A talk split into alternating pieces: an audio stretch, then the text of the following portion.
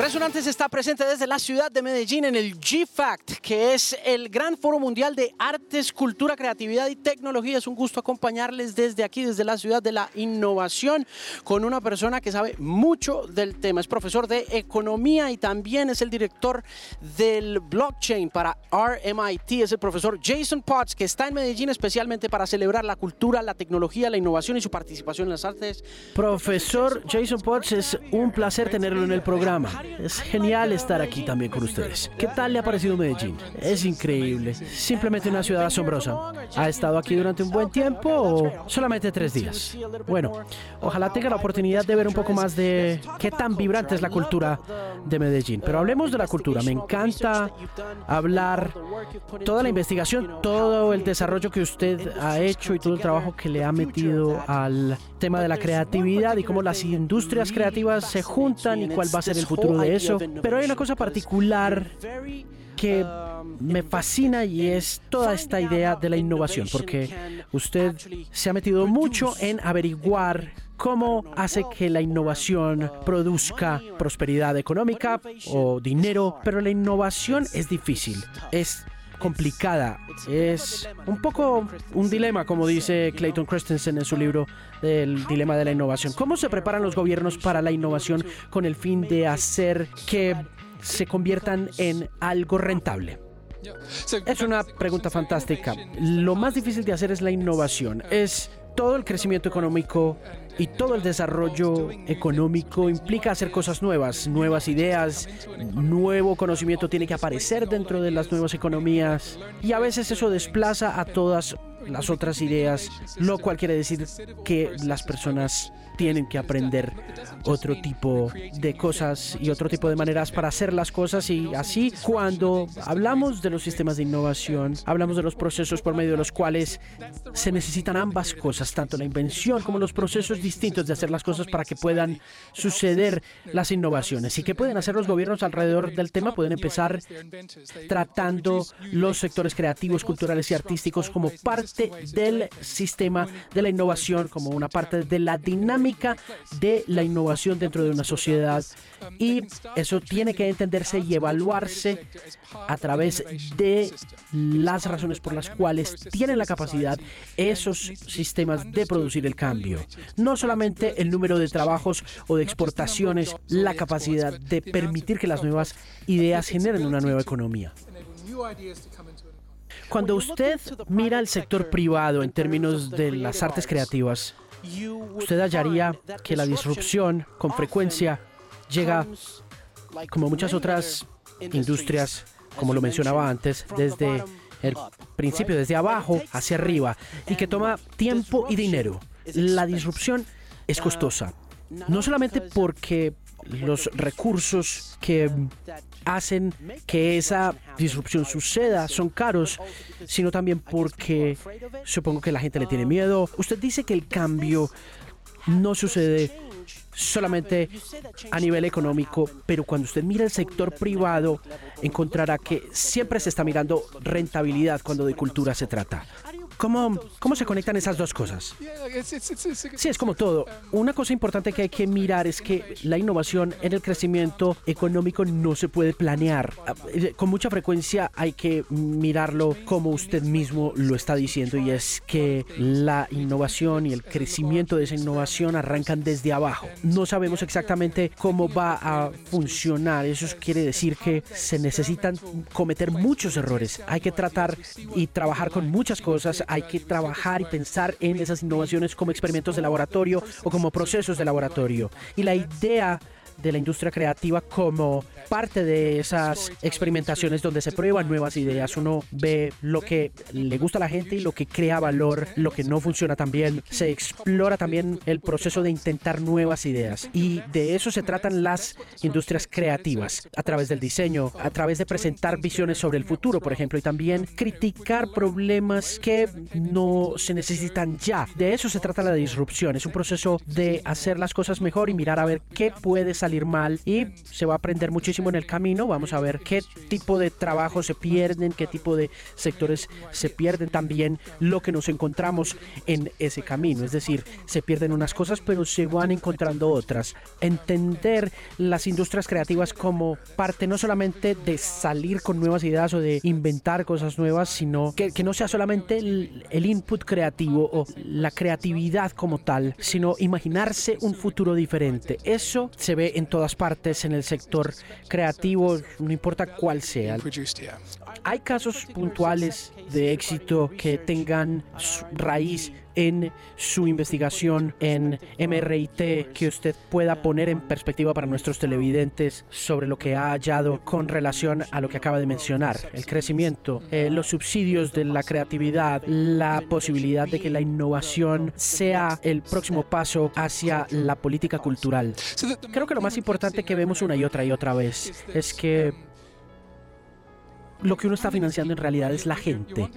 Lo que uno está financiando cuando financia a artistas creativos, a diseñadores, es gente que tienen talentos enormes, pero uno quiere ayudarles a que encuentren su nicho, donde pueden agregar valor. Y eso no significa simplemente apoyarlos entregándoles un trabajo, dándoles o financiándoles el trabajo. Eso es parte de ello, pero lo que uno quiere verdaderamente hacer es darle las herramientas y los negocios y las capacidades de mercadeo en términos de infraestructura para que puedan solucionar cómo crear a partir de los talentos y de las habilidades que tienen y de esa manera puedan encontrar audiencias más amplias y de esta manera crearle valor a esas audiencias. Y lo que vemos una y otra y otra vez es que tenemos cosas como, por ejemplo, em, los estudiantes trabajando en las bellas artes que se encuentran haciendo contribuciones en los lugares más extraños, ya sea en corporaciones grandes o comenzando sus propios negocios. Creo que es un papel muy importante que deben cumplir los gobiernos en el desarrollo de las industrias creativas y es encontrar esos caminos alternativos de la creatividad.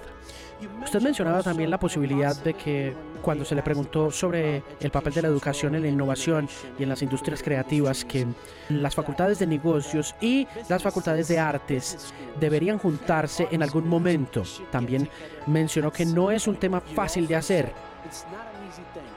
Yo pensé inmediato que creo que es imposible es de verdad imposible juntar las facultades de negocios y de artes, aunque pues usted decía también que los artistas no necesariamente tienen que conseguir un título en administración de empresas. ¿Cuál es su punto ahí y cómo ve usted en el futuro la educación cuando de administración de empresas y de industrias creativas se refiere?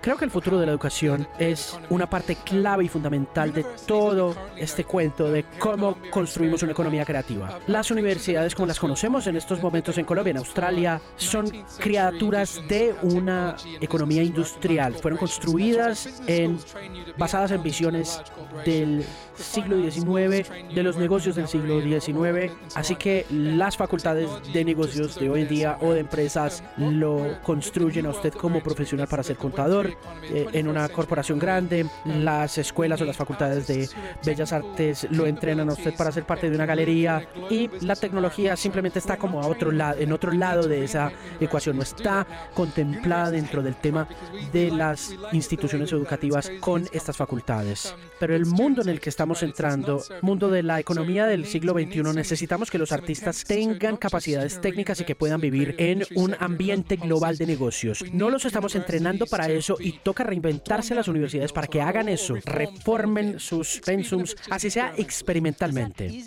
Esa va a ser la cosa más difícil de hacer en el mundo.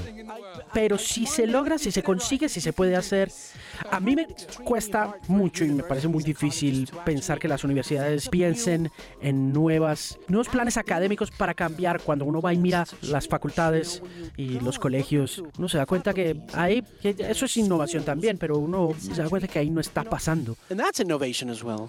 Sí, es cierto, es cierto. Pero el punto aquí es que necesitamos disrupción institucional y reformas institucionales en todas las instituciones, pero a nosotros, en particular a mí, lo que más me preocupa es el tema de las habilidades Necesitamos que la comunidad creativa y las comunidades creativas, los artistas y todos alrededor de esos artistas tengan un conjunto diferente de habilidades. No tiene que ser precisamente aprender a ser un contador, pero sí aprender a utilizar las nuevas herramientas, ¿sabe?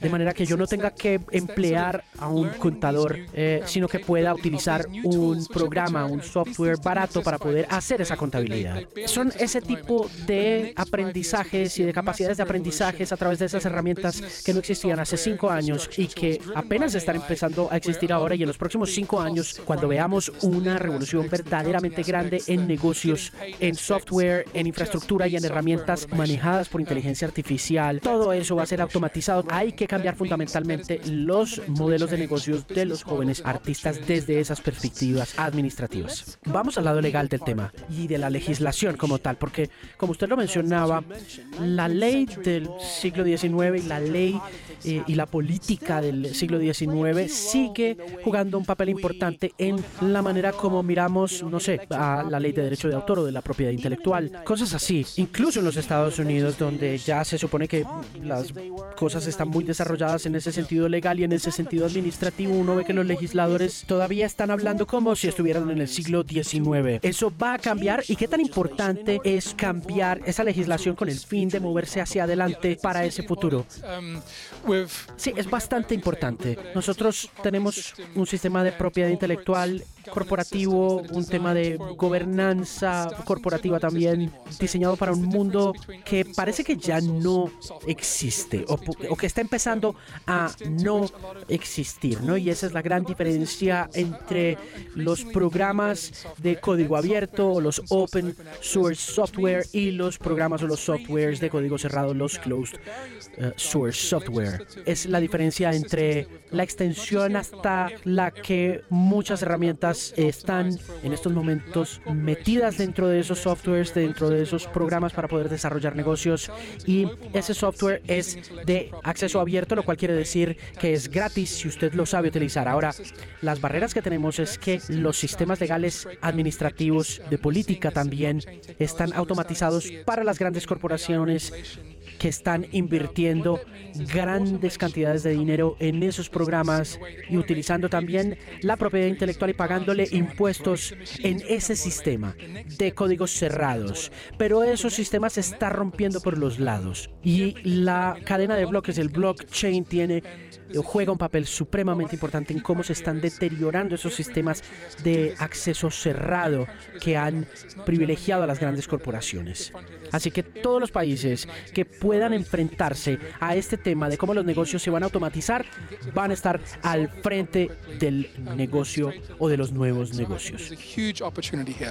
Let me go back to Ahora, retrocedamos un poco a trabajos trabajos de la economía creativa y algo que usted mencionaba, pero que quiero que hablemos antes de meternos en el tema del blockchain, porque sí me llama muchísimo el tema y quiero meterme a trabajar y a conversar el tema con usted. Pero ¿qué trabajos ve usted que van a desaparecer de ese sector de la industria creativa en los próximos 5 o 10 años?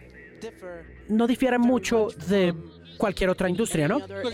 Toda innovación y todo crecimiento requiere destrucción creativa. Parece que nuevas cosas aparecen, nuevos trabajos aparecen y otros viejos se destruyen, compañías enteras se destruyen también. Seguramente vamos a tener muchos más trabajo y posibilidades de prosperidad al final en la medida en que haya una disrupción masiva y también de que se agregue mayor valor a través de esa oferta Internet. El tema de la tecnología digital de la actualidad es que está empezando a que donde pase la automatización va a haber pérdida de trabajo, ¿no? Y lo interrumpo, pero le digo que Elon Musk dijo esto en la conferencia de TED o en la conversación que tuvo con TED en abril.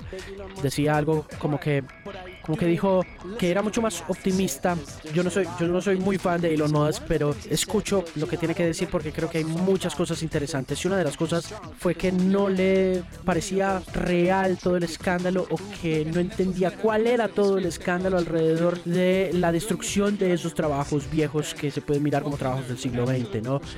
Porque al final muchos de esas cosas van a contribuir al mejoramiento de esta nueva era de trabajo y vivir esta nueva era de creatividad. Y esto es lo que ha pasado siempre con la historia de la tecnología. Esto ha pasado durante cientos de años, ¿no? Lo que sabemos seguramente es que toda innovación que aparece requiere de la desaparición de unos trabajos, pero siempre terminamos haciendo muchas más cosas y siempre terminamos estando mucho mejor. Mucha gente pierde trabajos y ese es el final y otra gente eh, se contrata y aparecen nuevos trabajos, pero lo que pasa con frecuencia es que las capacidades y las habilidades existentes de aquellos trabajadores que pierden sus trabajos se vuelven más productivas. Así que seguramente si por ejemplo usted hace un programa de televisión, usted probablemente va a tener más control sobre su equipo a la hora de ejecutar este tipo de tareas que está haciendo en esta ocasión con camarógrafos y luminotécnicos, pero la automatización le va a ayudar a hacer esto pues con menos gente seguramente. Y esto se ve hoy en día. Cualquier proyecto que involucre 12 personas, por ejemplo, va a involucrar dos personas o siete, pero sí va a necesitar más recursos computarizados y seguramente muchos trabajos nuevos van a llegar para poder utilizar esos recursos computarizados, no importa cuáles sean, de diseño, de ingeniería, pero habrá más trabajos para la gente que pueda computarizar esos recursos y seguramente lo que sí va a suceder es que todo va a ser más rápido, mejor y más barato. Lo que la innovación finalmente se asemeja es una capacidad de empoderamiento que se empuja hacia el extremo y esto hace que los individuos puedan hacer más cosas. Volviendo al tema de Elon Musk y algo que vi en su Twitter, eh, mencionaba el tema de la abundancia. Musk mencionó también este tema en la conversación con Ted. Me pregunto si esta abundancia de la que habla Elon Musk y de la que conversaba usted también es compatible con hacer dinero o con ser rentables. Y si no, me pregunto si lo que ustedes están pensando o mirando hacia el futuro es no solamente la disrupción de todas las industrias creativas, sino también la disrupción del sistema monetario como lo conocemos hoy en día. Es una fantástica pregunta. Toda era de la economía tiene un tipo particular de abundancia. En una economía industrial era la energía.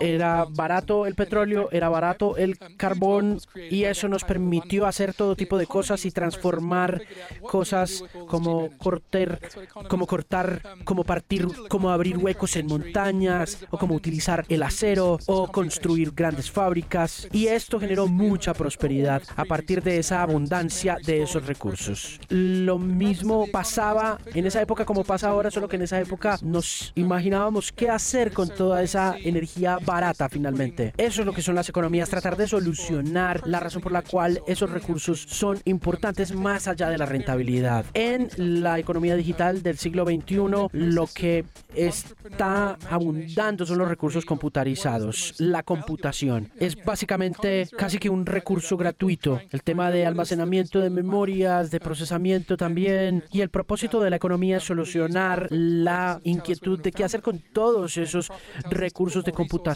La era de la abundancia en la que estamos ingresando es más o menos una especie de abundancia de la computación y de los softwares, de los programas, de la cultura, de las artes. Estamos nadando en ese espacio. Va a ser una era dorada para ese sector de la creatividad puntualmente. Hablemos de inteligencia artificial y de los miedos que la industria creativa tiene, en especial aquellos temores alrededor del sector artístico porque los artistas como tal tienen unos temores alrededor de eh, inteligencias artificiales que pueden dibujar o que pueden cantar eh, o que pueden escribir. ¿Cómo va a suceder esto? La pregunta de la inteligencia artificial en la medida en que la disrupción vaya apareciendo en la sección, en los sectores creativos, el miedo es la inteligencia artificial se convierta en un sustituto, que se, comience, que se convierta en un reemplazo, algo como que digan, no, ya, ya el artista no es necesario, ya la máquina lo hace. Habrá lugares en los que suceda eso, en realidad porque yo sí siento que la inteligencia artificial va a funcionar como una herramienta complementaria. Es un individuo creativo que tiene unas ideas y que ahora tiene una herramienta muchísimo más poderosa que la que tenía hace años para poder procesar todas esas ideas creativas y Las herramientas te dan más capacidades, más posibilidades. Lo que vemos es una explosión de herramientas que estarán empoderadas o manejadas o, cuyo poder más grande eh, lo hallarán a través de la inteligencia artificial. Algunas personas van a lograr solucionar las inquietudes y los problemas de cómo manejar estas herramientas de formas increíbles y van a crear cosas increíbles. Otras personas se darán cuenta que no pueden competir con esas herramientas y seguramente encontrarán otro tipo de tarea o de labor para hacer. Pero lo otro también es eso de que sucede, eso que sucede con las herramientas eh, nuevas y asombrosas es que todas se van a abaratar, todas van a ser cada vez más baratas, así que la única diferencia es que esos profesionales y esos expertos dentro del mundo de la computación, sin importar el sector, puede ser económico, puede ser el creativo o el cultural, van a tener unas herramientas muy poderosas y que incluso no solo los expertos, sino también los aficionados van a tener las mismas herramientas que no tenían anteriormente, pero que ahora sí van a tener acceso that's why this is good. Okay. Un par de preguntas más. Una de ellas, hablando sobre su papel dentro de la universidad como director del departamento del blockchain o de la facultad de blockchain. ¿Usted cuándo empezó esta historia en la Universidad de Australia? ¿Cuál es su opinión con lo que ha sucedido este año con Bitcoin y el colapso del Bitcoin? Soy fundador y codirector del departamento de blockchain y de innovación. Fue el primer centro de investigación social y científica sobre el blockchain en el mundo. Lo fundé en el año 2017 en Australia y nuestra idea es que la blockchain o la cadena de bloques es otra innovación. Básicamente lo que está pasando con la Internet en estos momentos es así como está funcionando la Internet en estos momentos y esta tecnología eh, estaba siendo observada por varios científicos de las computadoras. Nosotros lo vimos como una herramienta de negocios, como una herramienta de negocios. Yo trabajo para una facultad de empresas, de administración de empresas. Así que me senté y monté este lugar, este centro de investigación para poder solucionar cómo puede esta nueva tecnología ser utilizada para acabar con negocios, para reconstruir negocios, para construir nuevos negocios, nuevas tecnologías digitales de la Web3 que están apareciendo cada vez más. ¿Cómo se pueden utilizar? ¿Cómo pueden crear valor? ¿Cómo le podemos sacar valor? ¿Cómo le podemos sacar valor a ellas? Y ese es el propósito el Bitcoin. ¿Qué pasó? ¿Qué pasó con Bitcoin? Ok, el Bitcoin sube y el Bitcoin baja, pero ¿sobrevivirá? Yo no, yo no sé mucho de finanzas. No puedo, no puedo ser tampoco asesor financiero de nadie con respecto a la tarea académica que estoy llevando a cabo.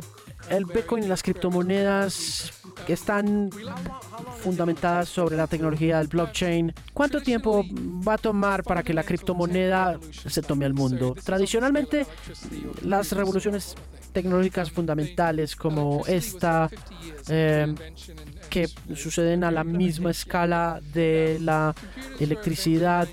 Lo que es increíble el blockchain es lo rápido que está desarrollándose. Llevamos ya 12 años, sigue siendo una tecnología muy experimental.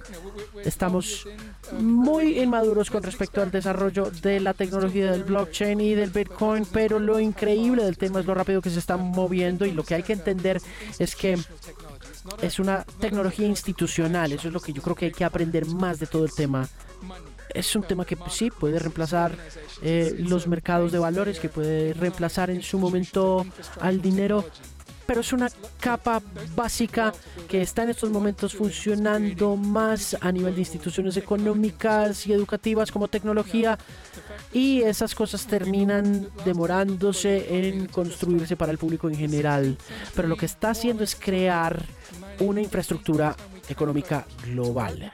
Yo pensaría que puede tomarnos unos 12 años más en que la criptomoneda funcione dentro de todo el tema del blockchain. Han tenido la oportunidad de hacer investigación sobre el caso de El Salvador y la decisión del presidente Nayib Bukele de Salvador de convertir el sistema monetario de ese país en un sistema basado en Bitcoin y en criptomonedas. Sí, sí, hemos estado viendo eso muy de cerca. Es un experimento muy interesante. Aún no estamos listos, ¿cierto? Em, los países, quiero decir. La tecnología está lista la gente más o menos mm, creo que estamos un poco listos. El, el, ambiente legislativo y de regulación no está listo. Nos falta sincronización entre las capacidades tecnológicas que ya se han disparado hasta los cielos y están muy adelantadas a lo que puede llegar a significar la regulación o la legislación institucional Así que estamos viendo muchos experimentos a nivel de país, como pasa con El Salvador, con el tema del nuevo dinero y mirando a ver qué va a pasar. Yo espero que les vaya muy bien, les deseo mucha suerte. Hablemos de los tokens no fungibles, de los NFTs y de su opinión sobre el tema. Son, son increíbles. Eh, los NFTs son derechos de propiedad intelectual digitales. Son probablemente la revolución más importante que ha tomado lugar en el sector de la industria creativa desde la invención de los lápices. Y, es una declaración que me sostengo en ella. Es definitivamente el NFT es tan importante como la invención del lápiz. Em, el Bitcoin y la criptomoneda son fungibles, es decir, por eso funciona como dinero. Esta es una representación digital de este pedazo de arte o de esta pieza artística o de esta pieza de música o de esta cosa artística y sin ningún tipo de permiso, lo cual quiere decir que cualquier persona lo puede utilizar y los NFTs son probablemente lo más importante que le ha sucedido a la industria creativa y no estoy muy seguro de que la industria creativa entienda eso todavía. Estoy completamente convencido de que no lo entendemos. Es demasiado difícil, no solamente la industria creativa, porque hay muchos artistas y creativos que ya están intentando hacer muchas cosas interesantes con el campo de los NFTs, pero, pero los consumidores tampoco entendemos eso. Los consumidores lo estamos encontrando muy difícil de entender. Y me pregunto si nos va a tomar una generación de nuevos consumidores. La experiencia del usuario sí es muy difícil cuando de los NFTs y se me parece mucho a la utilización de las computadoras y de la Internet de 1992. Se parece mucho el tema a lo que está sucediendo con los NFTs en la actualidad, que la experiencia del usuario es horrible, pero en la medida en que fueron apareciendo nuevos navegadores como Netscape, em, 10 años después de que arrancó a funcionar la Internet, la experiencia de usuarios cambió. De manera que yo sí pienso que unos 10 años podría ser el tiempo que le tome a los NFTs en aparecer.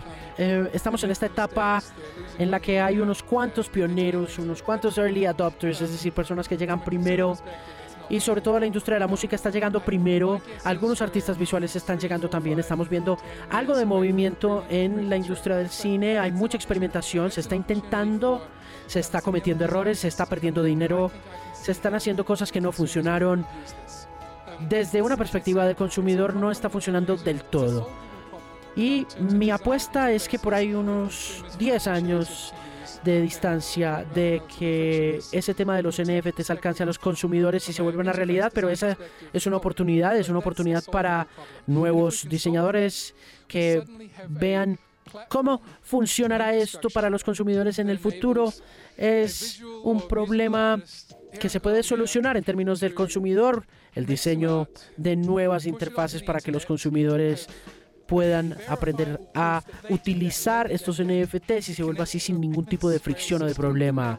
Desde una perspectiva tecnológica, eso sí, todo va bastante bien.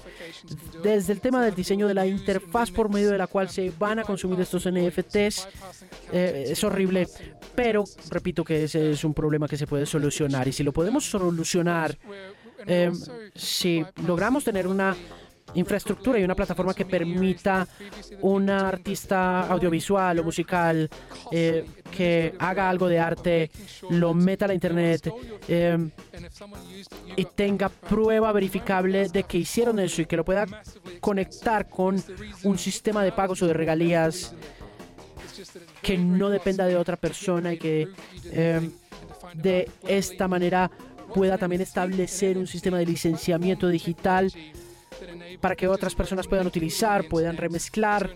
Estamos brincándonos todos los sellos discográficos y todos los intermediarios que están haciendo el trabajo administrativo muy costoso y muy caro de la burocracia del arte Pero si esto nos toma 20 años, aún va a ser una revolución muy reveladora y muy importante y yo sí creo que va a tomar menos de 20 años. Usted mencionaba los record labels, a los sellos discográficos y pues yo le tengo que hacer esta pregunta porque este es un programa de música y estamos aquí porque la economía y la dinámica de la innovación con mucha frecuencia comienzan al fondo de la cadena creativa, como decía usted al principio, y ya después van subiendo. Por ejemplo, lo que pasa con el streaming. Em, es que se encuentra un nuevo canal, se encuentra un nuevo lugar por medio del cual se pueda distribuir ese contenido. Y uno como que finalmente se encuentra como que en el mismo embudo una y otra vez independientemente de la tecnología. Y así entonces el 1% de sus artistas están haciendo toda la plata y los, el otro 99% están tratando de hacer unos cuantos centavos. Siempre ha sido así en todas las industrias durante todos los tiempos y ese es el ciclo de vida de una tecnología y de una industria y es que al principio se tiene una gran explosión de creatividad, eh, nuevas firmas, pequeñas firmas tratando nuevas cosas. Algunas de ellas funcionan y algunas de esas cosas alcanzan un nivel crítico, una masa crítica o un volumen crítico. Y así entonces se va uno quedando con un número muy pequeño de firmas o de compañías que están compitiendo unas contra otras. De eso se tratan los mercados, ¿no? En algún momento, algunas veces, a veces simplemente una sola empresa logra volverse la empresa líder y se termina con esta tendencia hacia lo monopolístico, ¿no? Hacia el monopolio. Eso es lo que esperamos que va a suceder. Quien tiene el volumen, como usted bien lo sabe, tiene el control y tiene el poder de ese sector. Ese es el mundo que tenemos y así es el mundo de la industria de la música también, ¿no? La industria de la música en el mundo de la Web 3 eh, esta nueva capa de Internet es que plataformas como Spotify de distribución eh, o estos monopolios de distribución básicamente lo que han intentado también es monopolizar la cantidad de música y el camino por medio del cual la gente la consume, ¿no? Esto está pasando en todos los sectores, ¿no? Esto pasa en todos los sectores de streaming, no solamente en la música, sino también en el cine y en las series de televisión como Netflix.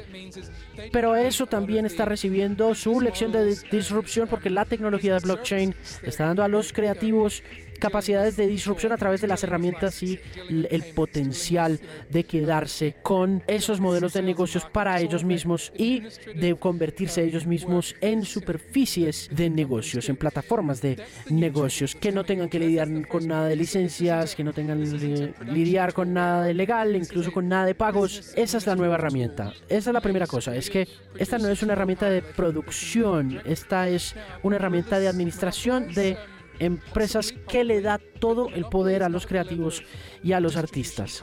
¿Se monopolizará este tipo de plataformas? Probablemente, posiblemente, pero no estoy muy seguro de que esos monopolios alcancen los niveles de las compañías de distribución. Lo que yo creo que vamos a ver son plataformas bastante grandes que van a ir fusionándose. Sí empezamos a ver como plataformas dominantes que aparecen, pero eso tiene que ver con el consumidor, ¿no? Eso es por el lado del consumidor. Los consumidores quieren utilizar algo simple y algo rápido y entre más podamos reducir esas barreras entre el consumidor y el producto, más vamos a ver rápidamente un monopolio sucediendo en las cadenas de bloques, en el blockchain, en los NFTs y en el sector creativo.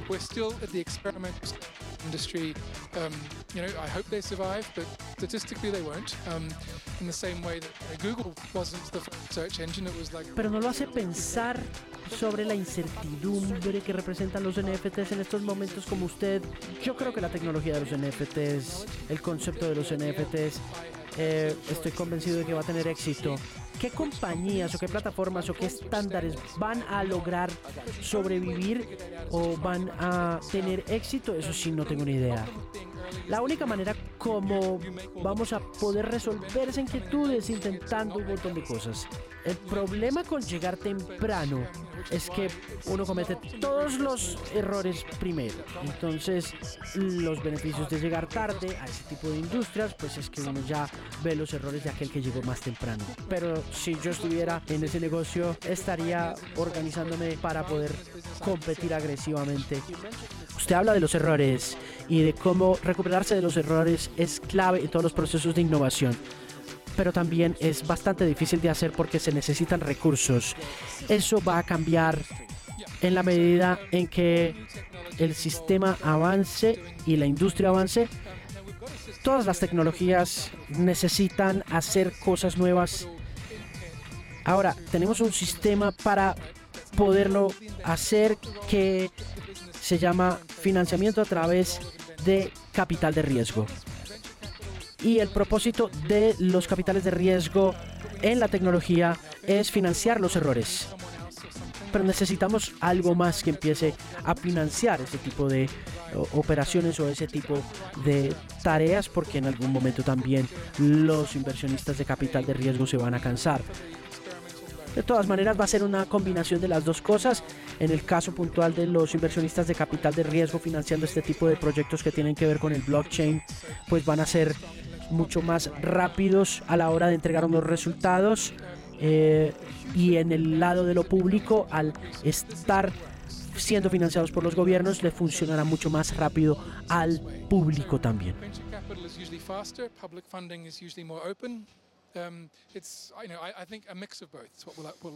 Usted comenzó la conversación, su conferencia aquí en Medellín, hablando precisamente de eso, de cuatro modelos, el del subsidio, el del crecimiento, el de la competencia y el de la innovación. Usted dijo que no era muy fan del tema del subsidio. Quizá no lo dijo en esas mismas palabras, pero sí dijo que usted estaba buscando en la innovación y en el crecimiento como los modelos que verdaderamente nos van a llevar a este nuevo futuro donde el blockchain funcione de verdad. Pero usted también mencionó qué tan importante es el tema del patronazgo como lo vemos hoy en día con diferentes plataformas como la misma Patreon. ¿Qué tan importante va a ser ese tema de eh, la vaca, eh, del crowdfunding para los creadores? Las industrias creativas y culturales siempre se han eh, dependido, siempre han dependido del mecenazgo, siempre han dependido de los patronazgos o de los patronajes. Y hoy en día yo creo que la política fundamental del patronazgo es que el gobierno es el que tiene que ser el mecenas a través de los impuestos de los ciudadanos y de cómo esos recursos actúan como un patrón, eh, como una especie de mecenas colectivo. Ahora, necesitamos eso todavía, es muy valioso, es muy interesante, es muy útil uno de los beneficios sociales grandes, el valor cultural del sector creativo y cultural. No es solamente eh, producir belleza y verdad y entretenimiento, eh, no solamente bienes económicos, es el otro papel, el otro papel crucial es el cambio, disrupción, la crítica del mundo existente, abrir espacio para un mejor mundo, para nuevas ideas, para ideas conceptuales o nuevas tecnologías, pero el proceso piénselo como crecimiento, desarrollo económico o cultural, o el avance de una civilización, o el desarrollo social y la mejora de la sociedad. quiere decir que nuevas ideas. Y eso hace del arte una commodity tan importante, ¿no? Sí, absolutamente. Así que las nuevas ideas quiere decir que necesitamos aprender de ellas, necesitamos probarlas, eso es experimental, eso es difícil, el papel del sector de la industria cultural está en probar esas nuevas ideas y qué podemos hacer con estas ideas, cuál es el valor, el costo de estas ideas, pero también significa que necesitamos abrirle espacios a este sector y necesitamos abrir ese camino. ¿Cómo hacemos para saber si funcionan, si no funcionan? ¿Cómo hacer para que, por ejemplo, cosas como la narración de historias, el storytelling, sean eh, importantes o claves en el desarrollo de los nuevos medios, que no sea solamente entretenimiento, que sea eh, una evaluación crítica de la manera como las ideas y nuestras preferencias y valores y cómo abrir espacio para esas nuevas ideas y esos nuevos valores y, poner, y ponerlos a prueba. Pensar en el sector cultural como este, como este mecanismo de cambio, como este motor, como esta dinámica como este eje dinámico del cambio. Es bastante útil y muy valioso. Ahora, un mecenas puede ver eso. Un, patrón puede ver eso. Un patrón público como el gobierno o un mecenas público puede ver eso también. Pero también un artista, un visionario, una persona creativa que simplemente tenga mejores herramientas puede hacer eso por sí misma. Y puede ser incluso más poderosa sin tener a ese mecenas. Entendemos el valor de las políticas actuales de cultura, pero pero es pero puede ser mucho más que eso. Usted ha logrado ver ese dilema que aparece cuando los gobiernos empiezan a convertirse en los patrones o los mecenas del arte, politizan el arte. ¿Han mirado eso? Sí, este asunto de el tema de que los mecenas de todas maneras siempre van a querer algo. Eh, todos los que financian el arte siempre están buscando financiar sus propios intereses también. Pueden existir patrones o mecenas benevolentes que estén dispuestos a entregar su dinero por amor al arte y probablemente uno, un, patrón o un mecenas benevolente nunca le va a pedir ni que lo mencione en su obra, ni mucho menos que haga su obra imagen y semejanza de una ideología.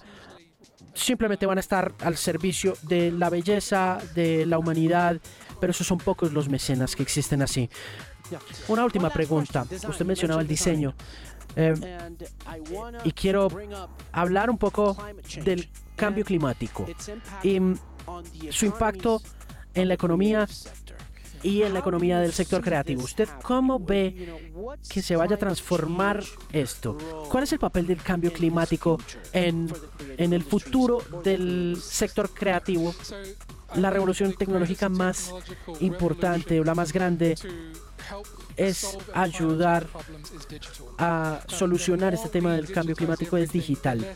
Entre más digitalicemos todo, menos materiales físicos y menos recursos naturales vamos a utilizar. Así que así es, no, es solamente un tema transicional de tecnología, necesitamos hacer eso también. Pero entre más creemos valor en una economía digital que pueda automatizar y utilizar la computación digital, la posibilidad de la economía global digital, la posibilidad de, em, gastar menos recursos naturales.